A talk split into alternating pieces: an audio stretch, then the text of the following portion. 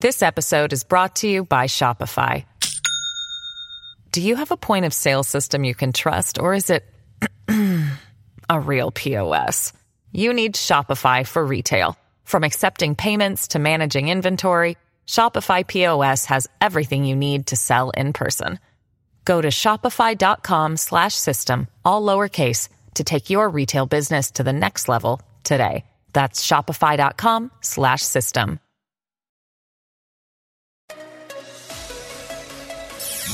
from the most powerful city in the world, a new generation of conservative talk. Fair, fresh, fun. It's the Guy Benson Show with Guy Benson.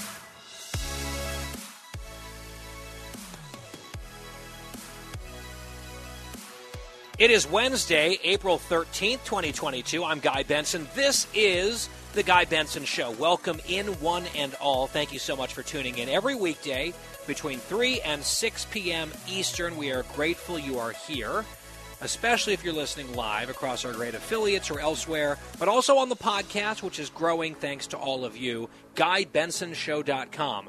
That's our online home for all of your needs related to the show. GuyBensonShow.com, including the podcast totally free of charge on demand every day. Here's the lineup. We'll get to our first guest momentarily. Later on in the show, Dave Rubin is going to be here. He's got a new book out. He and I have some interesting things certainly to discuss. Also, Andy McCarthy, former federal prosecutor. He'll be breaking down what is again our lead story today, and let's bring you on that front a Fox News alert. The suspect in yesterday's shooting on a New York City subway train has been captured. He is now in police custody. This happened a short while ago. And literally minutes ago, there was a press conference in New York with the authorities talking about this arrest. Let's start with cut 27. This is the commissioner of the New York Police Department. Moments ago, Frank Robert James was stopped on the street and arrested by members of the New York City Police Department. Officers, in response to a Crime Stoppers tip, stopped Mr. James at 1:42 p.m. at the corner of St. Mark's Place and First Avenue in Manhattan. He was taken into custody without incident and has been transported to an NYPD facility. He will be charged with committing yesterday's appalling crime in Brooklyn. And he will also face terrorism charges, is the report now. Of course, he opened fire in a crowded subway car, which he had filled with smoke while wearing a gas mask himself. A premeditated, violent act that miraculously resulted in no deaths, but multiple victims, including 10 people who were shot. Now, who is this man? I'm going to try to avoid using his name. I don't like to shower attention or notoriety on these people. But he is someone, let's say, known to the police in New York and New Jersey. I'll get to that in just a second. People are also combing through his social media footprint. And there are multiple posts and videos in which he has railed against white people, Jews, and Asians. Here is his rap sheet as announced. This is what they know of, at least, by the NYPD's chief of detectives. This was part of that press conference just literally minutes ago, cut 25. His arrest history in New York is nine prior arrests dating from 1992 to 1998. Those include possession of burglary tools four times, criminal sex act, theft of service two times. He was arrested on a New Jersey warrant. He also has a criminal tampering. He has three arrests in New Jersey in 1991, 1992, and 2007. They are for trespass, larceny, and disorderly conduct. So this person had been arrested 12 times. A career criminal. Sounds like he was very busy on the crime front in the 90s, then took a bit of a break, at least in terms of getting caught, was arrested again in 2007, and here we are in 2022 when he planned this terrorist act, this attempted mass murder in Brooklyn. And he has been taken into custody, and the cynic in me wonders how much more we will be hearing about this story given the profile of the assailant, the alleged assailant. Because, I mean, 12 prior arrests, indications. We have to be careful and, and wait until we get, get everything confirmed, but strong indications of black nationalist beliefs. This is not the type of story that I think many people in the media are terribly interested in keeping alive for very long. If the profile and motives, let's say, were different, I think we might be having a big national conversation about dangerous political rhetoric, inspiring violent acts.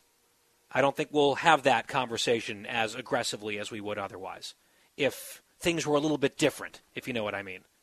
And if his profile were different, I think that we might have members of the media and other folks, political actors, trying to keep this story alive for as long as possible. Maybe even into November, for example. Maybe I'm being too cynical. We can just say congratulations to the authorities for making this arrest. One day after the attack, there was apparently a tip from someone who saw this person out in Brooklyn, called the police, and now he is behind bars and will face justice. Joining us now is the Honorable Nikki Haley, former governor of South Carolina, former U.S. ambassador to the United Nations, founder of Stand for America PAC. Governor, it's great to have you back on the show. I mean, this is huge breaking news, obviously. Just want to get your initial reaction to what's just happened. Thanks so much, Guy. It's great to be with you. You know, I mean, obviously, you know, there's a lot that's going to be said about the criminal and, and what they think of him. But uh, the thing I would say is, in spite of the fact – that there have been multiple calls to defund the police, in spite of the fact that New York City got a lot of COVID money to their transit authority and none of the cameras worked in the subway system, and we don't know why. In spite of all of those things, law enforcement came through in the way that we always know that they do. Um, but it doesn't change the fact that New York City and many cities across this country are less safe than they were. That's because of, of us choosing to debate cultural issues as opposed to debating the fact that we have to take care of our police, that we have to make sure we have their backs so that they can have our backs. The fact that we've got to start making sure that when criminals actually have a crime that they serve time, that they're not just let out on the street to go free. So there's a lot of conversations we could be having, but I doubt that any of those conversations will be in the media today. Mm-hmm. And I think the long rap sheet of 12 arrests, at least, that's probably inconvenient to a lot of people as well. There's a lot of inconvenient details emerging about this suspect that cut against a lot of the narratives that are preferred by some of my colleagues in the news media. And I don't have to go down that path too far here. I think people understand my point and they understand your point as well. And we will wait to see for more facts to come in. We'll see how this case now progresses in the prosecution against this man. And we'll get more analysis on the prosecution from Andy McCarthy, a former prosecutor, coming up later in the show. I want to ask you, if you could, to flip over to your former ambassador hat. I want to play for you a soundbite. This was yesterday. President Biden was in Iowa talking about inflation, and we got all the normal song and dance, all the normal talking points, all the normal blame shift about Putin's price hike and all of that. The one piece of actual news that seemed to come out of that performance in Iowa was in passing the president referring to what Putin and the Russians are doing in Ukraine as genocide. When he was pressed on that later, did you mean to say that was that intentional? Biden said yes, cut 16. Yes, I called it genocide because it's become clearer and clearer that Putin is just trying to wipe out the idea of even being able to be a Ukrainian. And uh, the, mount, the evidence is mounting different than it was last week. The more evidence is coming out of the literally the horrible things that the Russians have done in Ukraine. And we're going to only learn more and more about the devastation. And uh, we'll let the lawyers decide internationally whether or not it qualifies, but it sure seems that way to me. Okay, so Ambassador Haley, we can talk about the definitions of genocide versus horrific war crimes. Obviously, the Russians are absolutely guilty of the latter. We can have that discussion about the former. But I also want to broaden it out because, what was it, yesterday, the Biden administration had indicated that the U.S. was going to be helping to furnish Ukraine with helicopters. And then earlier today, it was announced actually, no, they were walking that back. No more helicopters as part of the new aid package. Zelensky got on the phone with Biden and basically begged for those helicopters. I mean, Biden had just said there was a genocide happening, and they scaled back what they were planning to help with in terms of combating the genocide militarily. And then after that phone call between the two leaders, I guess now the helicopters are back into the package, which is $800 million in total and the helicopters are back in. I'm glad they're back in. I don't understand what this drama was with the back and forth and the flip flop flip and the walk back, that the unwalk back. It does seem like a lot of this is incoherent from where I sit. What do you think? Well, it comes across as if, you know, the different agencies aren't talking to each other. I mean, you know, first of all, I will tell you, I think this is genocide. Anytime you try and eliminate the existence of a people, that's genocide. And, um, you know, again, that shows bureaucracy is kind of taking time to to define it as such, but I agree with Biden that it is genocide. I think that it's been genocide, and this isn't a new revelation. Um, you know what? The part that bothers me is why is Zelensky having to beg for anything? This yes. is not just a war with Ukraine. This is a war for freedom. This is a war that we must win. If we win this war, Putin and every other thug won't even try this again. So we have to win and win big in this fight for freedom. We should be rallying all of the Europeans, all of NATO. We should be leaning in towards having strong talks with India, strong talks with our Arab friends, making sure that the world is continuing to get united against Russia. Um, you know, but yet they still they still wait to sanction our energy companies, and that you know, if you look at the revenue numbers last year that Putin received for energy, and you look at it this year, naturally it's through the roof because the cost of oil has gone up and Putin is benefiting from it, and we're not doing anything about it. And every bit of money that goes to Putin is going to kill Ukrainians. And we're all part of that as long as the U.S. doesn't go and sanction the energy companies. So, you know, there's a lot we need to do, but what I can tell you is Zelensky should not have to beg. We should send anti air, anti tank, anti ship um, any amount of equipment we need to send. I'm glad they're sending this package. I was really glad to see Boris Johnson walking the streets of Ukraine with yeah. Zelensky. I thought that was an amazing show of support, and I wish that we would see more of that. Um, and I think that it's time to really put the hammer on Germany and say, you know what, you got us into this by getting all cozy with Russia all of the Europeans need to stop their dependency on um, any Russian energy whatsoever. They could do it. They could do it. We could help them do it. We should be doubling down on that. Last question, and it deals with a totally separate subject. We're just all across the board here today as we open the show with Nikki Haley. It was now widely reported, not officially announced yet, but widely reported that the Biden administration is going to extend again the mask requirements on federal transportation and in tra- federal transportation hubs, airports, on airplanes, etc. They are doing it for 15 days. That's the extension, so that kind of reminds me a little flashback, somewhat, somewhat disturbing flashback to 15 days to uh, slow the spread. We all remember that. 15 more days of this mitigation requirement for many Americans traveling, based on science that I just think is non existent. It doesn't make any sense anymore. It is totally out of step with other allowances and other CDC guidance that has been released. Meanwhile, they're saying that they're going to get rid of, they've announced that they're going to get rid of the Title 42 expulsions at the southern border because we've moved past the emergency stage, I guess, of the pandemic. In that case, but for Americans traveling around on airplanes, they're still going to have to mask up. I don't understand the coexistence of these policies either. Well, you know, I mean, after watching the Biden administration for this year, it they are constantly behind um, the ball on everything. And I think really what this 15 days is about is to make sure that all their talking points are good before they lift it.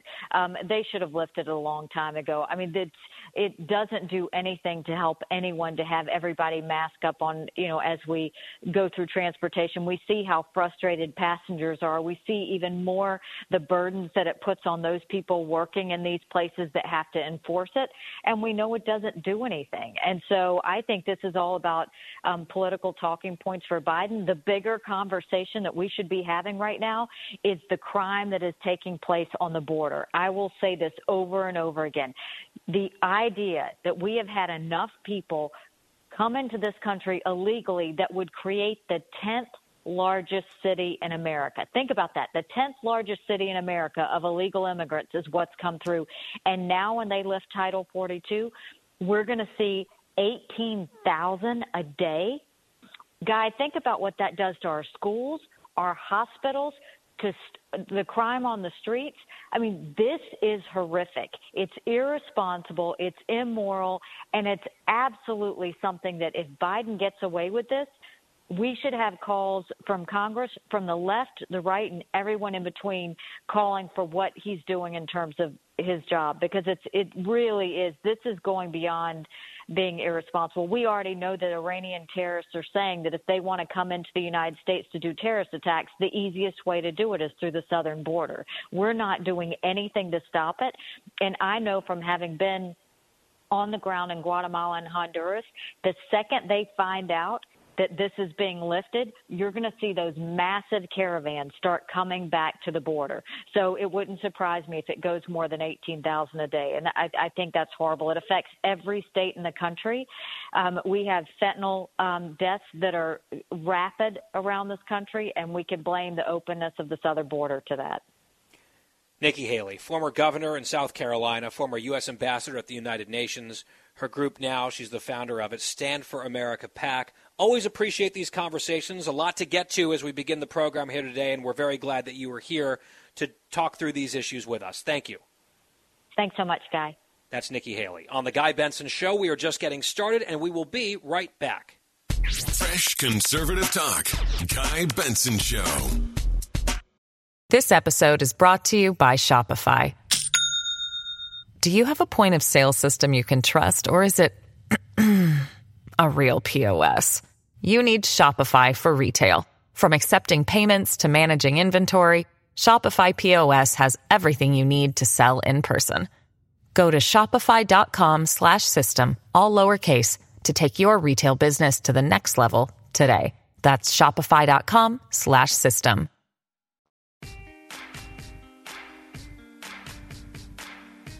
I'm Guy Benson. It's the Guy Benson Show. Thank you so much for tuning in. A lot more to get to here on the show, and I'm very glad that we've got all of you here with us.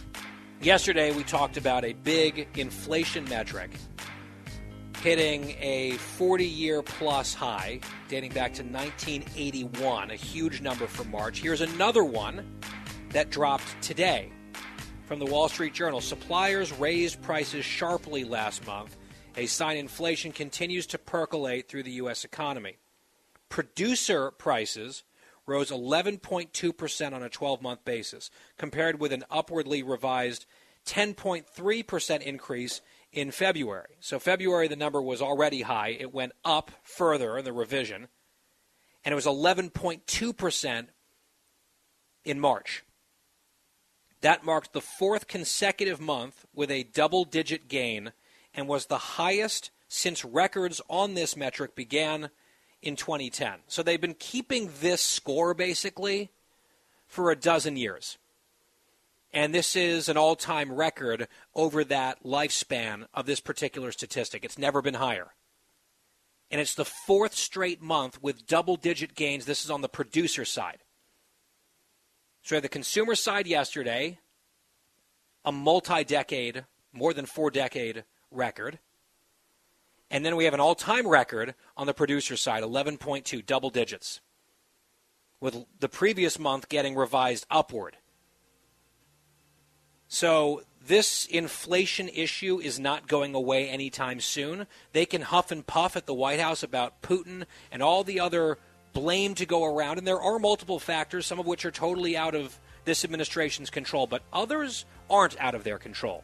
Others have been exacerbated and caused by the Democrats' policies. They know it, voters know it, and November is coming. Out of the gates and ready to go. Hey, it's Hutton Withrow. Hot Mic is here on the Outkick Network. We've got your afternoon covered with the latest sports discussion, and it's available wherever you find your audio. Daily analysis and news. He is hot. I am Mike. Actually, my name is Chad. His name is Jonathan, but you get the picture. We're going to bring it every single day. Whatever you want to call us, we'll respond to. We just want you to respond to what we're dishing out every day. And while you're here, we hope you subscribe to the podcast, like, subscribe, and share. Talking about the issues you care about. Guy Benson. GuyBensonShow.com. It's our website. Podcast free every day. Check us out on social media at Guy Benson Show. That's Twitter and Instagram. And also give me a follow on my personal accounts, Guy P. Benson. Guy P. Benson on Twitter and Instagram. I have a tweet that I uh, fired off late last night, having run across a story that caught my attention, and that tweet has gone viral. So let's talk about it. Let's start with the backdrop. And we've been talking about these issues now for weeks and weeks because it's been a big cultural flashpoint. The Florida law now, signed by Governor DeSantis, about parental rights in schools and young kids and sexualized curricula or instruction in classrooms on gender identity, that whole issue set. Right? And I have laid out multiple times my fairly nuanced position on that law and some of the other bills that are now popping up in other states. If you're interested, you can go back and read my stuff, read my tweets, read my columns at townhall.com, or listen to the podcast. I've been through my position, and I stand by all of that. I just don't want to waste our time recapitulating stuff that I've already said and written many times. The short version is I don't oppose significant elements of the Florida law. I do have significant concerns about other parts of it that I think are overly vague, and some of the other state bills that are out there, particularly in Louisiana, I have bigger problems with. And I think there's been, on the other side, a lot of lying about the Florida law and mischaracterizing of what it did and did not do. And I think because people use snappy slogans and hysteria and emotionalism that did not actually align with a lot of the verbiage in the bill itself, they are now shocked to learn that when pollsters ask the American people about the actual component, for example, in Florida, the K through 3 piece of it that was sort of at the center of a lot of the discussion, the majority of people support the Florida law. So they've gotten really hammered in public opinion. The activist LGBT left has. And that's despite having basically all of popular culture firmly full square behind them, behind their rhetoric and amplifying it. And at the forefront, of course, of popular culture is Hollywood, the entertainment industry. And we've had so many celebrities out there denouncing Florida. There was like a Writers Guild in Hollywood talking about boycotts of Florida. You had Disney with their meddling and weighing in on this issue very heavily. I think in a dishonest way, encouraging or blessing an employee walkout in protest, which was huge in California and almost non existent, by the way, at Disney in Florida. All sorts of public pressure. And then, like, signals of cultural solidarity. So, at the Oscars, which was totally overshadowed, the entire event was overshadowed by The Slap Will Smith, Chris Rock. Earlier, there was this moment where the three MCs for the evening, because I guess they had this clunky thing where they had three people hosting. It was Wanda Sykes and Amy Schumer and Regina Hall. They were all on stage together, and they decided that they were going to make a political point about the Florida law by very uh, dramatically and courageously saying gay at the Oscars. Cut 19, if you don't remember. We're going to have a great night uh, tonight, and for you people in Florida, we're going to have a gay night. Gay, gay,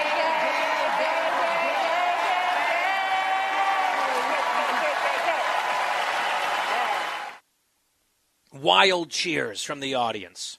Oh, just, it's so stunning and brave of these ladies to say gay. Now, whatever your thoughts are on the Florida law, it does not bar the saying of gay at all. It's just so stupid that this is the way they decide to go about their criticism. No wonder they're losing on the issue. They can show up in Florida and say gay. They can walk into a Florida school and say gay. But the details and the truth actually is beside the point. This is a signaling. We are stunning. We are brave. We hate the governor of Florida and Republicans. We aren't bigots. They're the bigots. And we are firmly behind the LGBTQ2A plus or whatever community. Right? That's what Hollywood wants everyone to see. The erasure of gay and queer people, that will not stand. Not in Hollywood. No, sir. We say gay. You say don't say gay, even though you don't. We say gay. Well, except when they don't. So let me read to you from this story that caught my attention just after midnight that then inspired my viral tweet. It is from Variety, which is an industry publication in Hollywood. And let me just read. References to a gay relationship in Fantastic Beasts, The Secrets of Dumbledore, guess a Harry Potter spin off movie, were edited out of the movie by Warner Brothers for the film's release in China. Six seconds of the movie's 142 minute runtime were removed. Dialogue that was edited out alluded to the romantic past between male characters, Dumbledore, and Grindelwald. I hope I'm saying those things correctly. I'm not a Potterhead.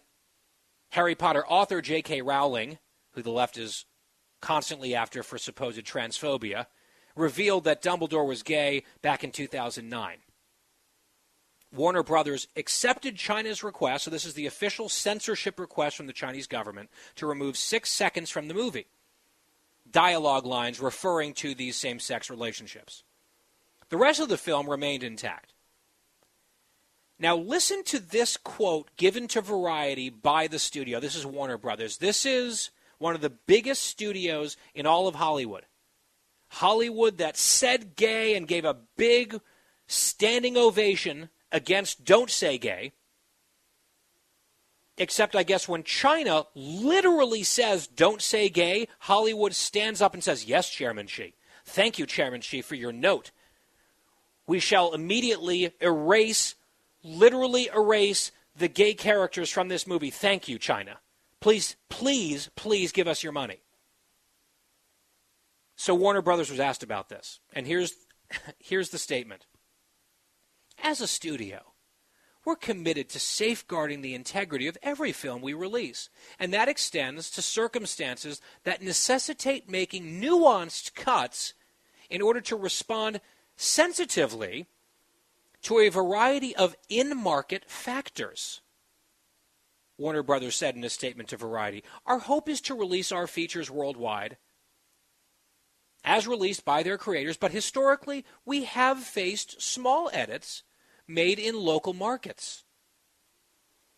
In the case of Fantastic Beasts, The Secrets of Dumbledore, by the way, I guess the big secret in China is Dumbledore's gay. The Western world's known since 2009 per J.K. Rowling, but that's still the secret of Dumbledore that may not be shared with the Chinese people per the Chinese Communist Party. And this massive Hollywood company said, okay, let's keep that a secret. Let's not say gay. A six second cut was requested, and Warner Brothers accepted those changes to comply with local requirements, but the spirit of the film remains intact, even with these minor edits. I am in awe of this statement. Are these circumstances that necessitate nuanced cuts, minor edits? The spirit of the film's intact, even though the six second cut that was requested by the Chinese uh, has in fact been made to comply with local requirements. The local requirement in this case being a billion plus people in China can't go see a movie where a gay relationship is even mentioned in a three second soundbite two of which were excised carefully out of this film. They also, another studio, remember Bohemian Rhapsody, the Freddie Mercury story? They just cut out the gay stuff. Even though that is like a central part of Freddie Mercury's life and legacy and story and all of it, that was edited out so they could go make money in China. So you can think whatever you want about the Florida law. You can think that I'm going too hard on it and that I'm letting, you know, my sexual identity influence my thinking or whatever, and some of you have complained that I've criticized the Florida law too much. I disagree. I stand by every criticism of it and the stuff that I said in favor of it. Some of you, and I've heard from you guys also, probably not a ton of listeners to the show, think that I'm just betraying the gay cause by not denouncing it with my hair set ablaze, screaming, Don't say gay, and, you know, like using my opportunity when I met DeSantis to, like, yell at him to his face or something. That's not how I operate. But in Hollywood, the way they operate is to signal their virtue and to preen and to posture about what strong allies they are for the LGBT community. And they get, oh, a big cheer at the Oscars for this stupid, you know, we're going to say gay little skit that they did. Disney doing their thing. I mean, this is this is what Hollywood does. And then when there's an actual demand to not say gay, when it's not the governor of Florida or the legislature of the state of Florida not banning the word gay, they turn it into don't say gay, right? They just twist it to call it a don't say gay bill.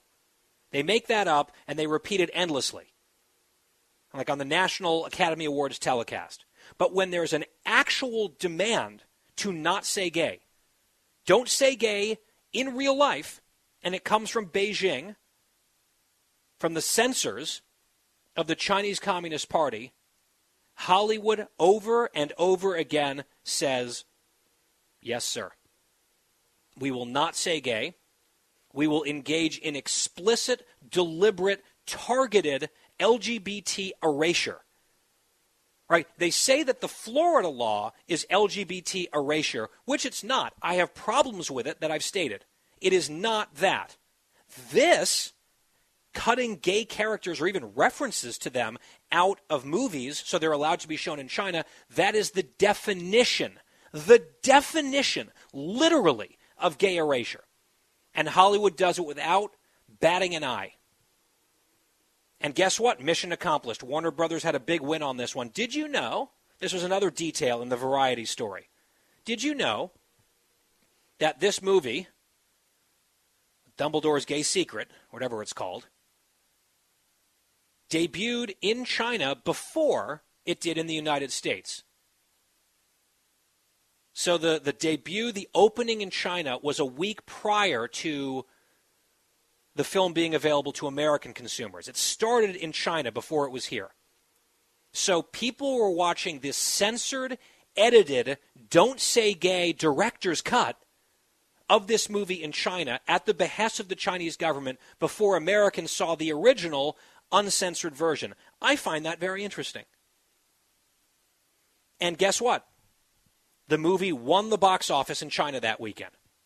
And Warner Brothers made millions of dollars. So, congratulations. You didn't say gay, and now you've got millions of additional dollars in your pocket. Proud of yourselves? Based on your own alleged values, Hollywood? Honestly, they won the weekend. And by the way, it's even more impressive that they made the millions of dollars that they did that weekend, given the fact that Shanghai, a city of what 20 to 25 million people, was completely shut down with pe- with people forcibly locked into their homes and apartments by the government under this insane COVID policy, which is still happening now with people slowly starving in Shanghai. Those people weren't eligible to go and see this movie in a theater. Obviously, they couldn't leave their home. They can't go eat. They can't get food. That's what the Chinese government is doing in Shanghai. Total lockdown of that city, so no one's going to the movies there. And then all the would be moviegoers in, in Xinjiang, all the folks who might just slip out for a, a weekend of fun and maybe go catch a flick at the theater in Xinjiang, which is where the genocide is happening, any of those prospective moviegoers who are currently among the millions in con- concentration camps in the western parts of China, they were unavailable for comment. Also unavailable to go see the movie. But it's a big country, lots of people, so Warner Brothers still made millions on this one in their big box office opening weekend victory in a censored don't Say Gay movie that they changed to erase gay people because Chinese communists told them to. just like another studio changed Bohemian, uh, Bohemian Rhapsody, just like another studio changed the new Top Gun movie, taking a Taiwanese flag and a Japanese flag off of a patch on a jacket because that was too offensive. Now, I wonder if Disney, super woke Disney, weighing in on all these political and cultural battles, the CEO putting out statements attacking Ron DeSantis and all this stuff and saying, yes, oh, we, we stand four square, shoulder to shoulder, behind our LGBT community and our employees and all that, the activists all riled up. Will Disney do a walkout at their Chinese parks, their theme parks in China? I guess if there's one in Shanghai, it's definitely not open. No one can go anywhere. But elsewhere, they can have a walkout there? Yeah, I don't think so. I doubt they'll even cancel their Disney cruises that stop at ports of call where homosexuality is illegal because there's money to be made. There's money to be made here at home by preening about don't say gay, and then there's money to be made by not saying gay in other countries. So that's what Disney's going to do. Just like they thanked the CCP for letting them film out in Xinjiang, which is where the genocide is happening.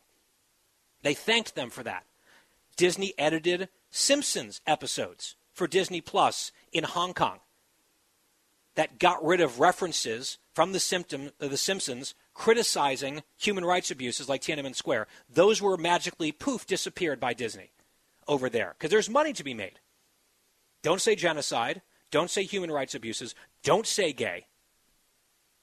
And Hollywood is happy to oblige while calling a bunch of people here at home bigots because they're worried about K through 3 students getting gender identity instruction. Again, you can believe whatever you want about the Florida law, but if you're going to preen here for a domestic audience about so called don't say gay and then literally do don't say gay censorship elsewhere for a buck, or in this case, millions of bucks, you do not have a shred of credibility when it comes to these issues of social justice or human dignity or LGBT rights or any of it. Give me a break. Zero credibility. Hollywood front and center. But they're not the only ones, and I will continue with that thought right after this on The Guy Benson Show. Fresh conservative talk. Guy Benson Show.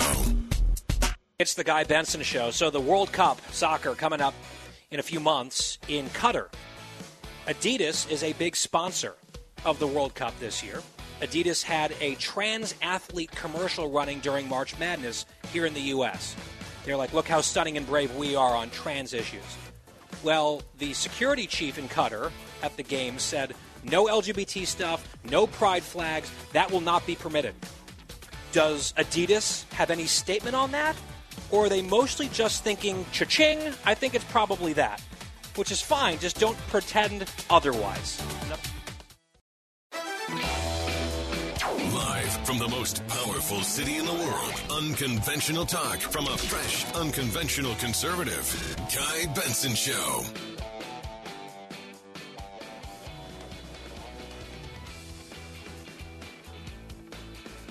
It's our middle hour here on The Guy Benson Show, our second of three, between 3 and 6 p.m. Eastern every weekday. GuyBensonShow.com, our website. If you can't listen live, there's a podcast for that. GuyBensonShow.com, and that podcast is free of charge and on demand. Fox News Alert as we begin our middle hour. The Dow up today, closing in the green, 345 points up, in fact, ending the day at 34,500 and 65. Joining us now is Dave Rubin, host of the popular long form talk show, The Rubin Report, also author of the brand new book, Don't Burn This Country Surviving and Thriving in Our Woke Dystopia. It's a follow on book to his previous, Don't Burn This book, and it is out and available for sale as of yesterday. Dave, welcome back. Congrats on the new book. Guy, it's always good to be with you. And, you know, I guess if the ideas of the first book had totally taken root, I wouldn't have had to write this one, but the country does seem to be on fire. Alas, I'm talking to Guy Benson. Yeah, here we are. Don't burn this country. Give us just the elevator pitch for folks who might be interested in going out and buying it. Look, we know the woke monster is here. We know our institutions are crumbling, our educational institutions, our, our cultural institutions, our political institutions. We know that everything that we accepted as true five years ago, there's differences between boys and girls, that being non racist doesn't make you racist, two plus two equals four. All of these things are being erased and wiped out in front of us.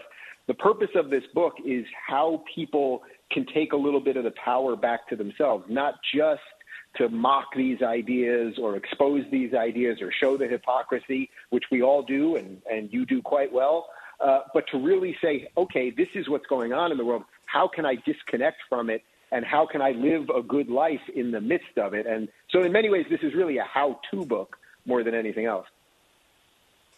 Let's talk about a few issues that I think play into the thesis of your book that are very much at the forefront of the culture wars right now. And I just spent the previous half hour, so the back half of last hour, just sort of going off, and I will admit it was fairly cathartic and felt good, on Hollywood's unbelievable hypocrisy when it comes to the so called don't say gay legislation, whether it's in Florida or elsewhere. And Dave, you might know my views on the Florida law. You might share them, you might mm-hmm. disagree. I don't know. We haven't talked about it yet.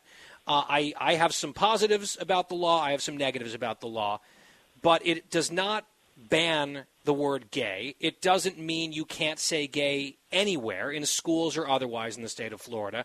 Yet you have this Hollywood community and you know the media and these cultural tastemakers out there just repeating this untrue slogan.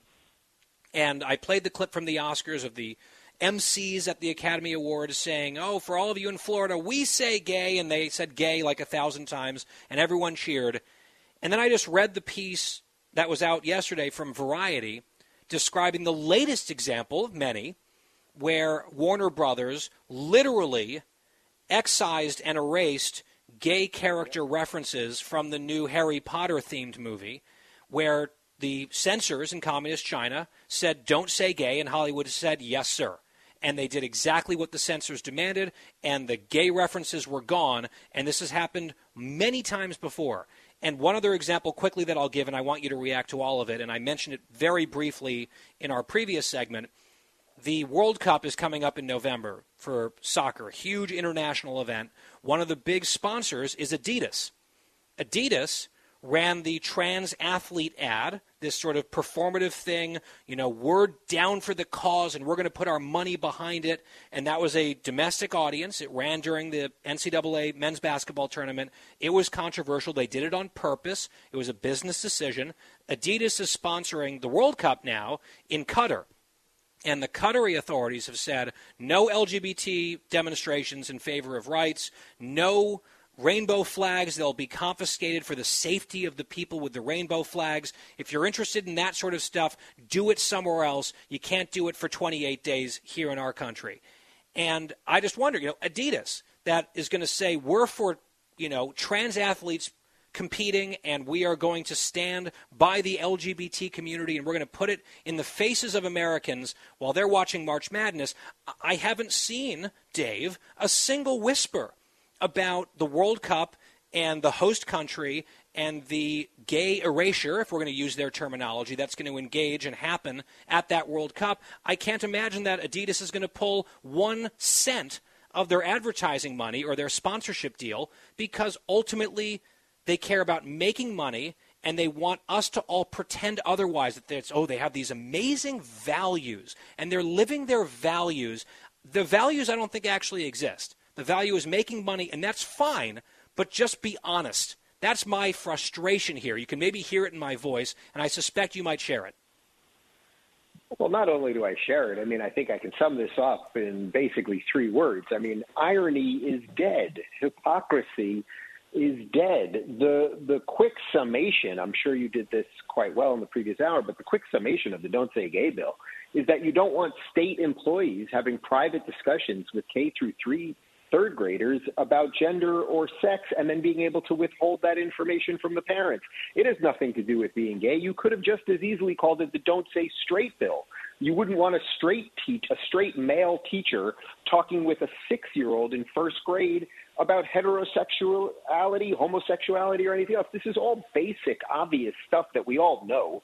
This has nothing to do with an assault on gay people or an assault on gay rights or anything else. It's absolute insanity, but this is what they are thrusting on us constantly. The question is, where is this really coming from? Does does Disney really believe? I mean, this this real clown person. It's the only way I can describe him. This Disney CEO Bob Chapek. This guy, obviously, I don't know his full resume, but to become the CEO of Disney, uh, you got to have a pretty good pedigree. And here is this guy who is now groveling at the altar of social justice. He has his activist base employees from their diversity, equity, and inclusion department, and he's begging them for forgiveness, and he's going to spend the rest of his time at Disney on his knees. And I honestly believe that this type of thing could actually destroy Disney. I don't mean that Disney will not exist in one form or another in two or three years, but people have absolutely had it. The average person knows that this is not right. This has nothing to do with being anti gay. Uh, I, I don't really know anyone at this point in America in 2022 who doesn't want equal rights for all people. Now, people are absolutely entitled to their well, own. Uh, well, hold on. Well, I mean, there are wait, definitely wait, wait. people. Well, there are definitely people no, no, who don't let me, agree. Let me let me hold on. Let me finish the sentence. There Okay. are absolutely people who are entitled to their own religious beliefs. And by the way, I, I believe in religious liberty. So someone is absolutely entitled to believe in traditional marriage. That's just fine. But the point is that in America, we don't we don't extend rights to people and then take those rights away. So people, of course, can have their own personal private beliefs. But this situation that we have been thrust upon, where suddenly uh, they're trying to conflate having these private discussions that should have nothing to do with teachers or state employees, especially with children of that age. We could maybe discuss it around seventh, eighth grade if you want to have that discussion. That would be fine. Uh, we can ha- at least have a discussion about what the appropriate age is.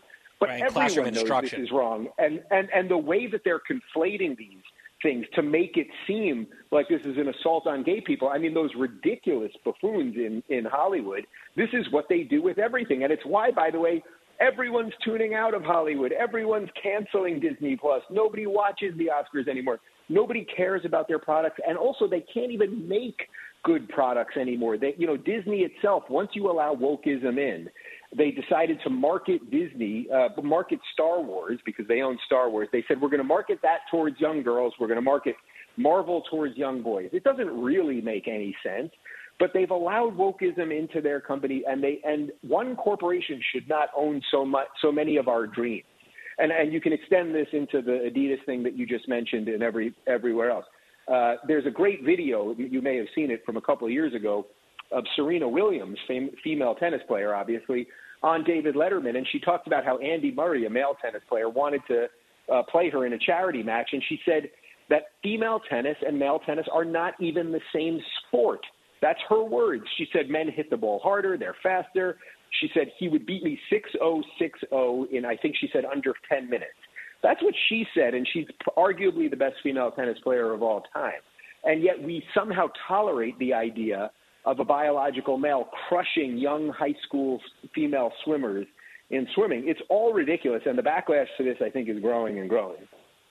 Yeah, and I think that the backlash is, I think, warranted in a lot of respects. I think there are concerning elements of the backlash as well. I mean, you were talking about our modern society, and I think we've come a long way, and that includes many, many people on the right. There's also quite a lot of bigotry and intolerance that still exists. I mean, I read some of the comments on the baby announcement that you and your husband made, which was awesome. Congratulations, by the way. That's really exciting news. And there were uh, some some very nasty things that people said in those comments, amid a lot of you know The an thing is, outpouring of positivity too. Go ahead. Yeah, the thing is, Guy, that's that's a little bit about how the internet dysregulates us. Ninety-nine percent of what I got was pure love and joy, certainly from my own audience, anyone that I'm associated with publicly, any of my friends, organizations that I work with, like the Blaze and Daily Wire and PragerU, that are all mainstream conservative outlets. It was an endless outpouring of love. Now there was two or three blue check people on Twitter that were not happy and they expressed their opinion. And by the way, they're welcome to do that. But then basically the rest of the hate or, or the judgment, whatever you want to call it, was was mostly anonymous Twitter accounts. So Right. is if the so the thing is, of course, there are going to be some people in the world who do not like black people based on the color of their skin. It's it's prejudice is part of the human condition. There's going to be some people who don't like gay people. There's going to be some people who don't like women. The best thing that we can do is create the conditions in a society for people to live freely and equally, and then hopefully bigotry will go away. But I'm not too concerned about that. I, I really am not. I think that the the right has moved so far on this in terms no, of no doubt. equality that that it's not that big of a deal. That a bunch of Twitter trolls don't really upset me. Right. I was I was just point, pointing out and pushing back against the notion. It's not like you know this problem is gone. I think it has been largely mitigated, and we've moved to a new place, and overall a better new place. And I want to ask you something that I was talking to Carol Markowitz about, a, a fellow new Floridian, by the way. You guys have Yes, uh, moved yes, down there uh, pretty back to back. I believe if I have the timing right. We were talking about this yesterday on the show because she's very pro LGBT. She has been really her whole adult life. She's been really angry about the whole debate around the Florida law and these issues where she's suddenly like waking up one day and she's a, a new bigot based on the new rules on the left. And we've seen this play out where, you know, Pete Buttigieg's husband says, well, if you support the Florida law, you're going to basically be aiding and abetting the death of trans kids. You're going to kill kids. And Buttigieg was asked about that on TV, and he said, yes, he agrees. That's true. And I mean, it's obviously an incredibly demagogic thing to say to demonize a whole bunch of people, including folks who are like ambivalent or even supportive by and large on LGBT stuff.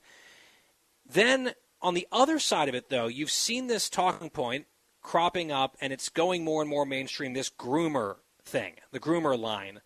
And I have some concerns, I have some misgivings about this because I think that grooming of children, sexual grooming of children, is a real and evil phenomenon and it has a very specific definition. And I don't know that it's a good idea for conservatives broadly to assail anyone who has any problem, let's say, with the Florida law as a groomer or someone who's okay with grooming. I feel like that's playing the exact same demagogic game that the other side does. And I'm just wondering, in your mind, is that fair game because it's fire with fire and it's their unfair rules, so they have to live by it? Or should we try to be better? Guy, first off, they set the rules. They lie about absolutely everything. The fact that the media calls this "Don't Say Gay," the fact that I would venture to say, although I'm guessing you've done it honestly, that almost all of your audience probably doesn't know it's called HB 1557. That's the actual name of the bill. But everyone calls it Don't Say Gay, when, as I said earlier, you could have just as easily called it Don't Say Straight. So they set the rules, the media sets the narrative, and then people on the right end up having to push back in crazy ways. So here's a situation where what Chasten Buttigieg said, or, or whatever his name is, uh, I don't know if they've changed last names or whatever, but what he said was completely insane. The completely insane. The idea that without this bill, you're going to kill young gay kids. We're talking about first and second graders who do not think about sex or gender identity or anything else is insane. And that Pete Buttigieg dared to go on The View and say the exact same thing is also equally as insane as that, but they get to do that on mainstream media and they're applauded by everybody. People on the right that are pushing back on the groomer thing, look, I haven't called these people groomers.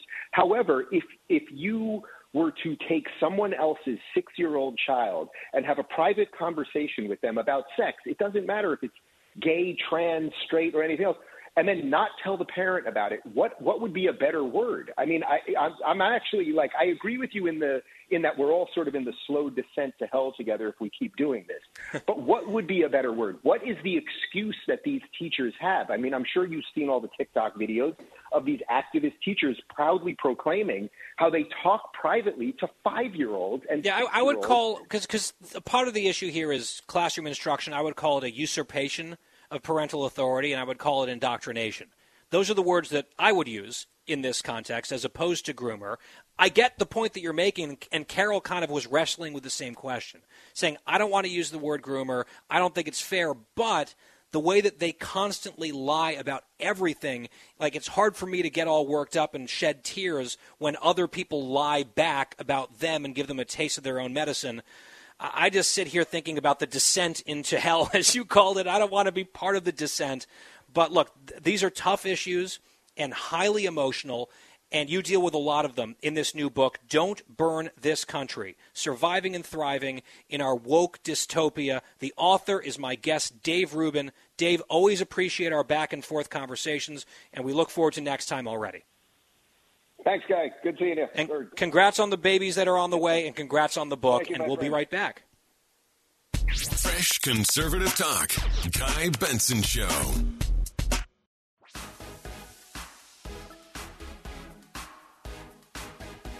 I'm Guy Benson on The Guy Benson Show. Andy McCarthy on this Brooklyn shooting suspect arrest coming up in the next segment. In the last segment with Dave Rubin, we were talking about a few comments made on The View by Secretary Pete Buttigieg. And since The View is on my mind, I have to play you this from today's quote unquote debate at the table. And I don't want to spend too much time, waste too much time punching down at Joy Behar. But, ooh, cut 28. Listen to this. The Supreme Court is, is poised to pass a bill contradicting the New York City state laws. We have very strict gun laws here, and they would like it to be apparently somebody has put this on their desk that New York should be an open carry state and an open carry city. With all of the density in this city, they want people running around with guns. People, middle class people, will be leaving in droves if that happens. The Supreme Court is going to pass a bill that contradicts the New York State city gun laws. I mean, send this woman to Civics 101, remedial civics camp. She talks about politics for a living on television. None of that makes any sense. And by the way, those strict New York gun laws, what did they prevent in this case? Just a question.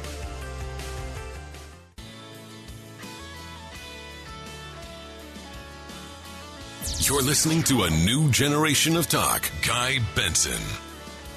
Thank you very much for tuning in. GuyBensonShow.com, our website for the free podcast. Our next guest is Andy McCarthy, Fox News contributor, former assistant U.S. attorney for the Southern District of New York, author of multiple books, including Ball of Collusion. He's at Andrew C. McCarthy on Twitter. Andy, good to have you back. Guy, how are you? Doing well. I'm feeling a little bit better now that this uh, suspect has been brought into custody in Brooklyn after the horrible attack yesterday. So I want to get your reaction to it. We had a lieutenant or a former lieutenant from the NYPD on this show yesterday as the news was breaking, and I asked him about the assertion from city authorities very early on that this was not being investigated as terrorism. Now that there is a suspect in custody, it appears that there will be terrorism charges at play here. He thought that was a premature announcement on their part. I wonder what you think of that and just broadly about this case, your thoughts. I think it's silly to say that it's not terrorism. I mean, you have a a mass shooting attack by somebody who's clearly politically motivated and simply declaring that something is being carried as a terrorism investigation, uh, which, by the way, enables them to use the Joint Terrorism Task Force so they can bring federal resources to bear in their investigation as well. So it's just a smart thing to do, but it doesn't obligate them to file terrorism charges. So, you know, an investigation is about what you rationally think you're dealing with. And I think any rational person looking at what happened yesterday would think this was a terrorist attack. And the other thing I'd be concerned about, Guy, is the authorities, whether they're federal or state, uh, going back to Saeed Nosair's killing, the terrorist Saeed Nosair's killing of uh, Meir Kahane in 1990, they have a long history of understating terrorism when there you know you have obvious terrorist attacks and they come out and say you know it was a lone gunman. They can't figure out what the motive is. We may never know.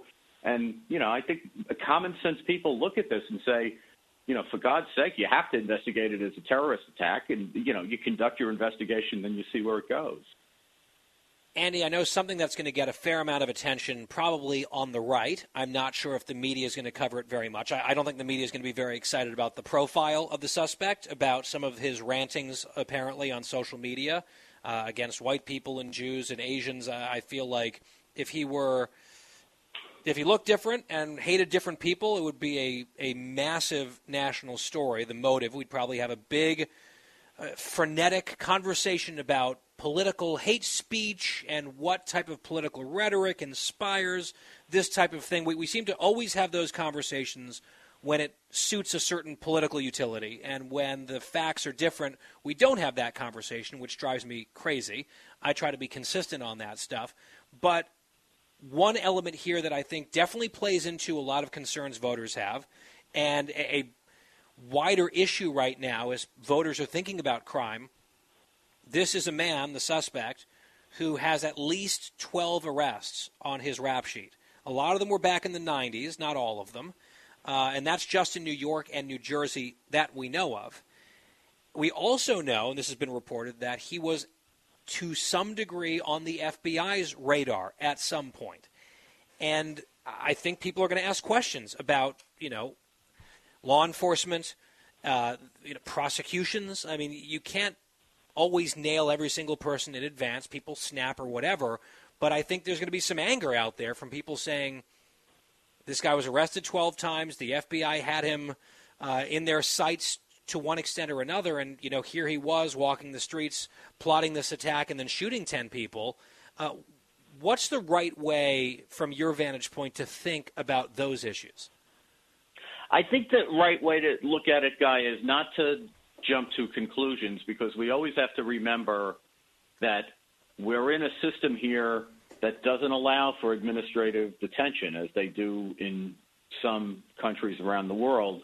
We're in a system where you really can't detain somebody unless you have probable cause that they've committed a crime, and you can only surveil. I mean, if you have, uh, you know, uh, let's say, let's be modest and say in the tens of thousands of people uh, that you might suspect somehow connected to some kind of potential terrorist activity.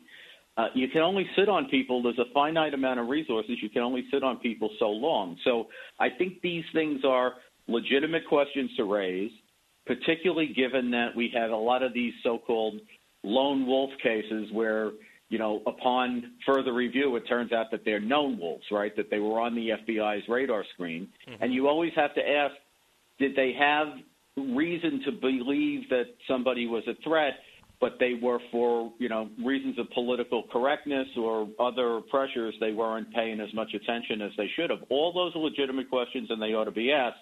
And I'm a critic of the FBI, the way that they handle this, but I do think we have to be realistic that – you don't have the authority in our system, and you shouldn't. Right. I was going to say this is it's a uh, feature uh, of the know. system, right? It can be frustrating. Right. There can be horrible outcomes sometimes, but I wouldn't trade the system for the opposite. Right. That's and that's the the point you've just made is the key point, guy. Everybody always says, "Well, I'm against this," um, and that's never the issue. It's as opposed to what. And the thing is, mm-hmm. if you change the system that we had, I don't think people would like to live in that system. No. Uh, there are rights for the accused and rights for the suspected, and that's a good thing, even though sometimes there are huge mistakes made. And when there are mistakes made, then people need to be held accountable. And I think maybe a lot of the yep. frustration, Andy, goes back to what feels like far too often a lack of accountability, even for very big mistakes and we don't know what the circumstances are or the fact pattern is in this particular case. And I think you're right and wise to say let's wait for that to come in before jumping to conclusions. We have about a minute or two left here in the segment, Andy. What comes next in this process, in this prosecution? What are the biggest questions on your mind right now? Well, you know, obviously, uh, what I found, Guy, in my own experience investigating these cases is that once you have somebody in custody, um, all of the the things that you're curious about and that you would like to know kind of have to take a backseat to the fact that the the justice system has its own schedule and its own you know once those wheels start turning they can't be slowed down or or uh, unwound the other way you know? So you have a guy in custody. He's going to be in custody which means you're going to have to charge him within a few days because he's not going to get bail and then you're off to the races on a prosecution. And very often, especially if you're dealing with someone that you're, you know, that you're not uh, sure whether he's acting alone or not. This guy appears to be acting alone, but we don't, you know, we can't make right. They got they got to nail that down. I would say you you just said you asserted he won't get bail. He better not get bail. Sometimes you have to wonder these days in a case like this, but I think you're right. Andy McCarthy on the Guy Benson Show.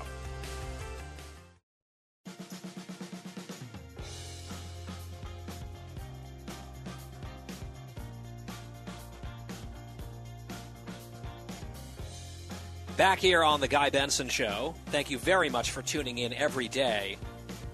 Let's take a quick gander at some immigration related news. The New York Times had a big story this week, very long, a deep dive, if you will, into some real ruptures within the Biden administration and the White House specifically over the border and the border crisis.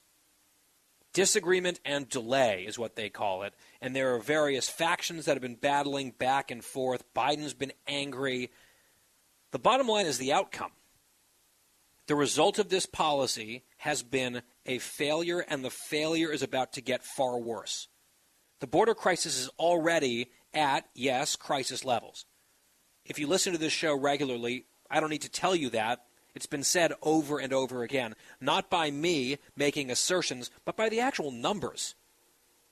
We have Bill Melugin on this show reporting from the border. We're going to be headed to the border doing the show from down there later this month.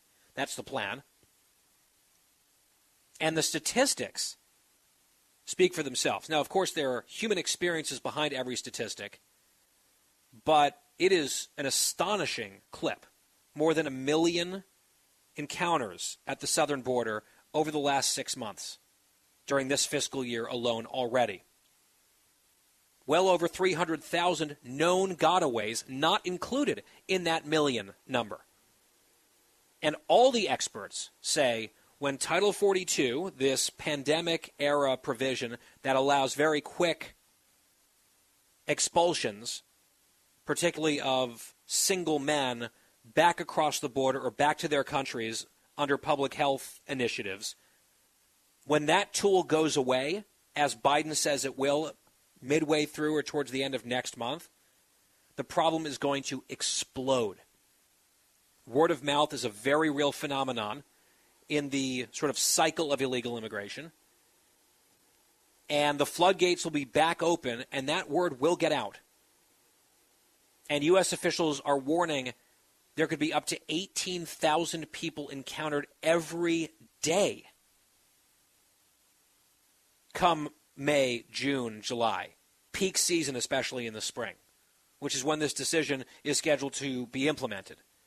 At the behest and under pressure from these left wing pro illegal immigration activist groups, of whom President Biden and his administration are afraid or to whom they're beholden but a very severe, acute, ongoing, long lasting problem is going to get dialed up to 11 soon. And Texas is doing what they can at the state level. Same with Arizona. These are Republican run states to try to do whatever is within their toolbox to at least mitigate the impact on their states.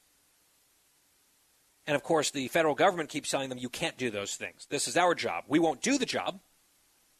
We're not interested in fixing the problem or enforcing the borders or doing what it takes, but you can't do that either because we're the feds and you're the state. So, what we mentioned this last week, Greg Abbott, the governor of Texas, is doing, he's going to start busing illegal immigrants from the Texas border straight to Washington, D.C., and let them out right by the U.S. Capitol. It's like, all right, here's a border crisis that the president himself won't come down and look at. Harris went down there, the VP, the border czar, went once to a sector that wasn't actually overrun and did a photo op and left. Very different from her previous photo op when she was a senator running for president. Remember that? When she went and she was waving at the poor children and the binoculars. Oh, look at these children. And she said these are crimes against humanity being perpetrated by the United States government. And now she's doing like a quick blow by to check a box because it's technically her job as the problem gets worse and worse. If that's happening, Greg Abbott says, all right, fine, we're going to bring some of the problem directly to your doorstep. And that first busload was dropped off in D.C., not far from here, today, this morning. Is it a stunt? Yes. Is it a stunt with a purpose to highlight a failure? Yes. Now, my favorite part of all of this, and there's nothing good about it because obviously serial violations of our sovereignty are not a laughing matter. The fact that we have announced, the Biden administration has announced very openly in memos that people who come to the country illegally and then are convicted of subsequent additional crimes are not subject to deportation across a whole array of crimes. That's not funny. It's actually shocking. It's a shocking dereliction. What is kind of funny is the panic among some Democrats who are finally realizing the border crisis that they have enabled every step of the way might actually hurt them politically. And that, my friends, they will not abide. That they shall not stand for. I mean, this could be happening. The crisis could be raging. And all the terrible effects could be playing out. But it doesn't really matter to these vulnerable Senate Democrats in particular until it threatens the longevity of their career and their time in power. And there's an election coming. So Raphael Warnock, down there in Georgia, he voted against a Republican measure last August to maintain Title 42 as a tool to remove large numbers of illegal immigrants from the country during the pandemic. And that was well over a year ago. This was last August. The Republicans put up a bill. Every single Senate Democrat voted to kill it, and it died. They stuck together, all 50 of them, including the moderates, Manchin, Sinema, and the newfound attempted moderates. They said, oh, Title 42, we are not going to vote for this Republican bill. But guess who all of a sudden is saying, you know what, maybe we should keep Title 42 for a little longer? Oh, that's right, Raphael Warnock, who voted one way. Now the disaster is coming, and everyone sees it coming, and he's on the ballot in November, and he's changed his tune very dramatically. He's not the only one. Catherine Cortez Masto out in Nevada, where Another poll shows her trailing. She's polling in this latest survey at 40% as an incumbent, which is not great. The president's approval rating is at 35% in Nevada. There are Democrats worried out there that they could lose all of the House seats in Nevada because of stupid redistricting decisions that were made. By the way, the state party in Nevada was taken over by socialists. So this woman who voted against border funding and voted against the Title 42 provision to keep it intact, she's now also saying, "Oh golly, I uh, ooh, President Biden needs to do better on this. Let's let's uh, get more serious about this. It's so transparently obvious what's happening here. Schumer tells them to do whatever he wants them to do. These generic Democrats, right, sort of the rank and file ones, they always say yes. They vote exactly how Schumer tells them to vote. And now we're a few months away from an election. They see this train wreck coming at them on this issue, and they're like, oh, forget my previous public statements and votes. Now I'm concerned. Now, see, I'm being independent from my party. I am going to raise concerns about this with President Biden. What leadership! And the very best one is Maggie Hassan, who's this non-entity, do-nothing senator, Democrat up in uh, New Hampshire. And she's also on the ropes in New Hampshire. If the Republicans can nominate someone decent, I think there's a real chance of beating her. And she voted against, for example, border wall funding three times just last year. And she has a long record of voting against the wall. Of course, every Democrat did during Trump. Oh, we can't give him the wall. He wants the wall. He campaigned on the wall. He won. We hate him. No wall. All of a sudden, guess what she did? She went down to the border. Was it like last weekend? Because she realizes this is a huge problem for her politically. Suddenly she's concerned and she's like, oh, Biden, you, you better do more here. She's making little videos down by actually a wall. And she's talking about the need for more barriers, which is a synonym for a wall. She hopes you don't notice her years of voting against border barriers. And now all of a sudden she's like, oh, I'm just, a, we need a big, beautiful wall. She's Trump all of a sudden because she can see the internal polling, the focus groups, and uh, oh, she's a hawk. She's suddenly super concerned. Isn't that convincing? Aren't you convinced by these people? Maggie Hassan and Cortez Masto and Warnock and the rest of them, Mark Kelly in Arizona. Oh yeah, no, they're they're just suddenly their eyes are open. It has nothing to do with the calendar, November looming. Don't be fooled. I don't think you will be. Because it's not subtle. It's very, very ham handed. They don't believe in this stuff. They're putting on a little show. Don't let the song and dance save them politically. Final hour of the Guy Benson Show. Coming up, stay with us.